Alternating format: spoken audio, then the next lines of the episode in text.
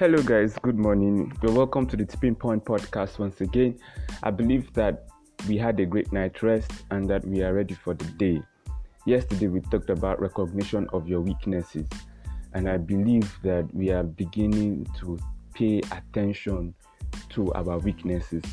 Sometimes they are subtle, they are something that if you didn't pay attention to it, it's a monster in the making. It will grow little by little, little by little, and it is very dangerous. And so this morning, I would like to talk more on recognition of your weaknesses.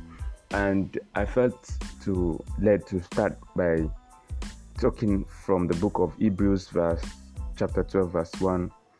Wherefore, seeing we also are compassed about with so great a cloud of witnesses, let us lay aside every weight and the sin which doth so easily beset us, and let us run with patience the race that is set before us. And one thing, or one of the ways we can really, the perspective we can have of life is that life is a race. It's not all people that start that finish. Some people don't start well, but they end well. Some people start well, in the middle of the race, they fall off. And some people start well and they end the race. So you can choose where you want to belong to. Do you want to start your race? Starting doesn't really matter actually, irrespective of how you started. The most important thing is that you finished well. And so, one very impediment or one obstacle that can prevent you from finishing well is your weakness. So, you have to deal with it headlong. And verse 2 says, Looking unto Jesus, the author and the finisher of our faith, who for the joy that was set before him endured the cross, despising the shame, and is set down at the right hand of the throne of God. So, Jesus ran his race. He lay aside every weakness that could beset him. And the reward for him running that race was that he was able to he was able to become uh, to sit at the right hand of the Father. You know, the Bible says all power on earth in heaven belongs to Jesus. So that was the reward he got for finishing his race. So you will get the reward for finishing your race. So whatever sin that easily besets you, whatever sin that can bring you down from the pinnacle or from the crux of your success in your career, in your politics, in family, you have to really bring it down.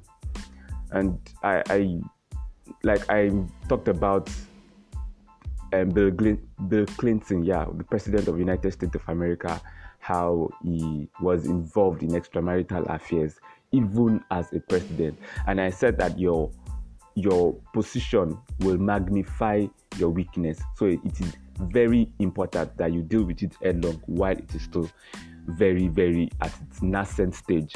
So I want to just talk about some very key points about weaknesses first thing you should know is that God is aware of your weaknesses. God knows you in and out. If you read the book of Psalm 139, I think where the psalmist was talking about wherever it is that he goes, God knows him. God formed him intricately from his mother's womb. So there is nothing really that you actually want to hide from God. God knows you. He knows you in and out. He knows you more than you know yourself. In fact, God can look at your heart and determine what you are capable of doing from 10 years to this time, 50 years to this time. He knows that there is a tiny amount of pride inside of you. You yourself, you don't know. People around you don't know, but he knows. And so you can call attention to it. Moreover, take note of this. It's tiny. So you have to take note of it. That's why the Bible take heed you that you stand lest you fall. So it start growing gradually, gradually, unless you pay attention to it. And one thing is God is aware of your weaknesses and is ready to help you to overcome that weakness. You know, the Bible says in the book of Isaiah, chapter 40, that He gives strength to the weak. So when it is that you are weak and you ask for help, God can come out to help. And is willing to show, to help you. So irrespective of your weakness, don't feel that ah can God really help me? Ah me I'm a chronic uh, unbeliever or I'm a chronic uh, drinker. I can drink anything. I'm a I'm an alcoholic. I'm an addict. you know, God can help you as long as you reach out to Him. He will help you. When Peter was sinking, all Peter needed to do was to stretch his hand. He didn't first of all rebuke Peter. Why are you sinking? Why didn't you have faith? He first of all stretched him and saved him first. So God wants to save you. God is interested in saving you first. And so um, the, another point I want to talk about is that your weakness will separate you from the right people. Your weakness will separate you from God.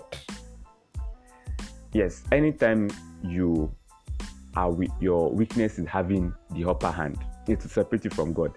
Adam's weakness is inability to control his family, separated him from God, or led him to eat the forbidden fruit. If Adam had not eaten the for- forbidden fruit, yeah, his wife might have eaten it, but then we will still be fine, or we, we most likely would have been fine.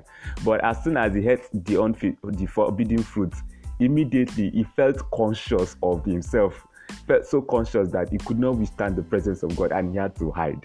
So that is one thing that your fitness will do, your weakness will do. And once it separates you from your loved ones, it separates you from your from the right people, then of course you are you are up for destruction. You know, uh, let me not jump ahead of myself. So your weakness will separate you from the right people, and it will also make you bond with the wrong people if you do not pay attention to your weaknesses. And that is why somebody like Amnon, the, the son of David, could relate with his friend. And even, uh, I think Tamar, the son, the daughter of Jacob, Jacob? Sorry, please pardon my. I, I, this idea just this just came to my mind, and I'm not sure of my my facts. But I know that she wanted to go and be like the city, like the city woman, and she didn't come back again. And so your weakness will make you bond with the wrong set of people. So you have to deal with it. So you don't bond with the wrong set of people. And another point I want to take you to take note is that God wants you to crush your weakness. So He will put people around you that will take note of your weakness and they will point your attention to it. God will put people like your pastor, your mentor, people that can see you in and out and they can easily point out your attention to your weaknesses. And so that is why, like I said yesterday, that you we all have a blind spot. We can't see the back. I can't see my back. And sometimes I find it even difficult to touch the, the middle of my back. But there are people that God will put around me that can see my blind spots, that can see those parts where I am probably too busy in myself, in my ego, that I can't even see. But they can just call my attention to it. Hey, Murewa, be careful, be careful. The way you hang around, the way you are talking this day, you seem to talk a lot. Life can start coming in gradually. Oh, I talk a lot. Oh, thank you. You know, so that is why we always have to maintain a disposition of humility. Let us be somebody that they can talk to. Don't have that that attitude like, ah, why are you talking to me? Is is me you're talking to? You know, sometimes it is the people that get to criticize us can be can be people that are inferior to us, you know, people who are our subordinates. But then let us be able to to um, let, let's be humble. I remember when I was in university and I was in the choir and I was in 400 level then. And I think 500 level. Then the acquire master was the 400 level. But lady, age wise, I'm older. Class wise, I'm older. And I saw that she would say something. Yeah, even if it doesn't make sense, I find it very difficult to obey. And I knew that if it was somebody older, I won't find I won't find I won't have it so hard to really actually pay attention to it. I mean, to, to follow their directives. But the fact that you are younger and you're not even polite, the thing just made me feel like, ah. But I learned that God puts me in that circumstance, that situation, to take note of a weakness that was building up inside of me and I didn't know.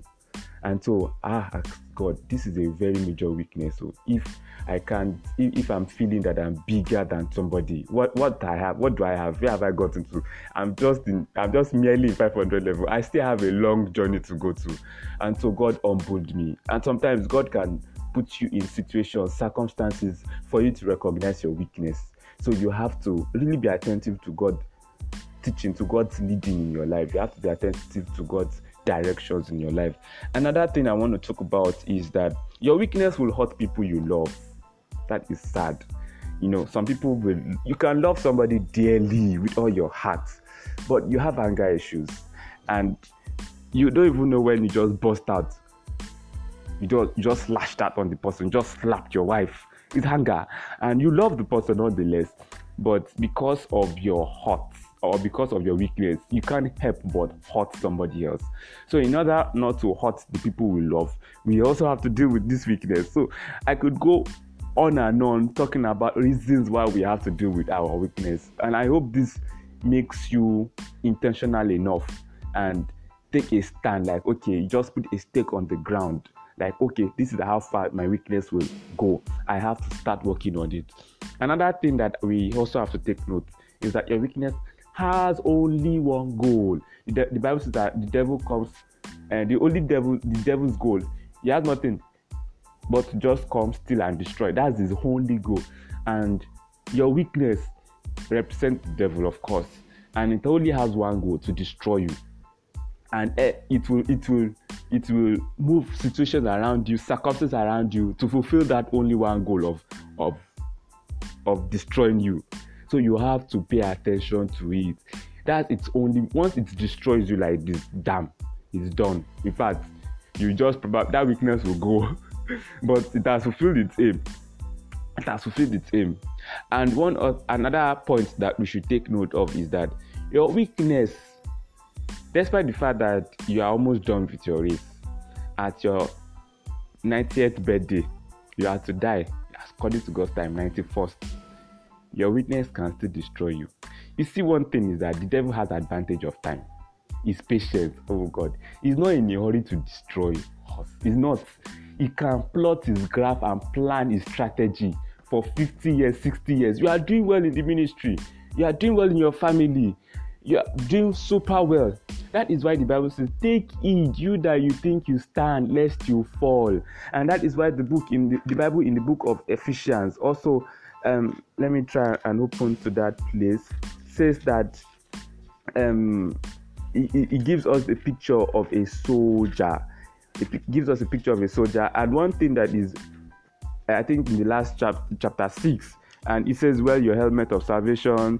Guide uh, your guide yourself with truth with hold on sorry i'm almost there Finally, my from verse 10, finally, my brother, be strong in the Lord and in the power of his might. Put on the whole armor of God, that ye may be able to, be, to stand against the wiles of the devil. So it says there, put on the whole armor of God. That means that at no point should you remove it. As a soldier, you are ever ready for war. A soldier, anywhere a soldier is going to, is going to the toilet, is with his gun, is with his helmet. He has to be ready. He doesn't know when Boko Haram or the soldier or I mean or the enemy can attack. So he has to be ever ready. So you you have to constantly watch out for that weakness. It's a lifelong battle especially for men now. This has to do what a major battle that most men get to fight especially men who have yeah men generally. I don't want to put temperament now but they will always fight the battle to maintain sexual purity as because it is all around. So as a man, you will constantly fight, you will constantly wage war. Some people, it is worry. That is your weakness. You always have to wage war in your mind. So at no point in time should you lax. You always have to be on stand, on the guard. Your weakness can destroy you at any time. It comes at that point, even at the highest point of victory, when you think you are you are victorious, it's locking around. You know, the Bible says that the, the, the devil is like a roaring lion looking for whom to destroy. It's, it's prowling around. It's just around that circle, just waiting for an opportunity. And the devil has advantage of time. He is patient. He has he has destroyed greater men than you. He has destroyed talented, anointed, blessed, rich, wealthy before you. So you are a small fly in the pan. I mean, it doesn't take so much. All he just takes is patience. He's just waiting. He's just waiting. Just that slight time, and, and he attacks. And so it is very important that we pay attention to our weakness. I'd love to talk about other things, but time. So I'll talk much more about them tomorrow. Take care, guys. Have a great day.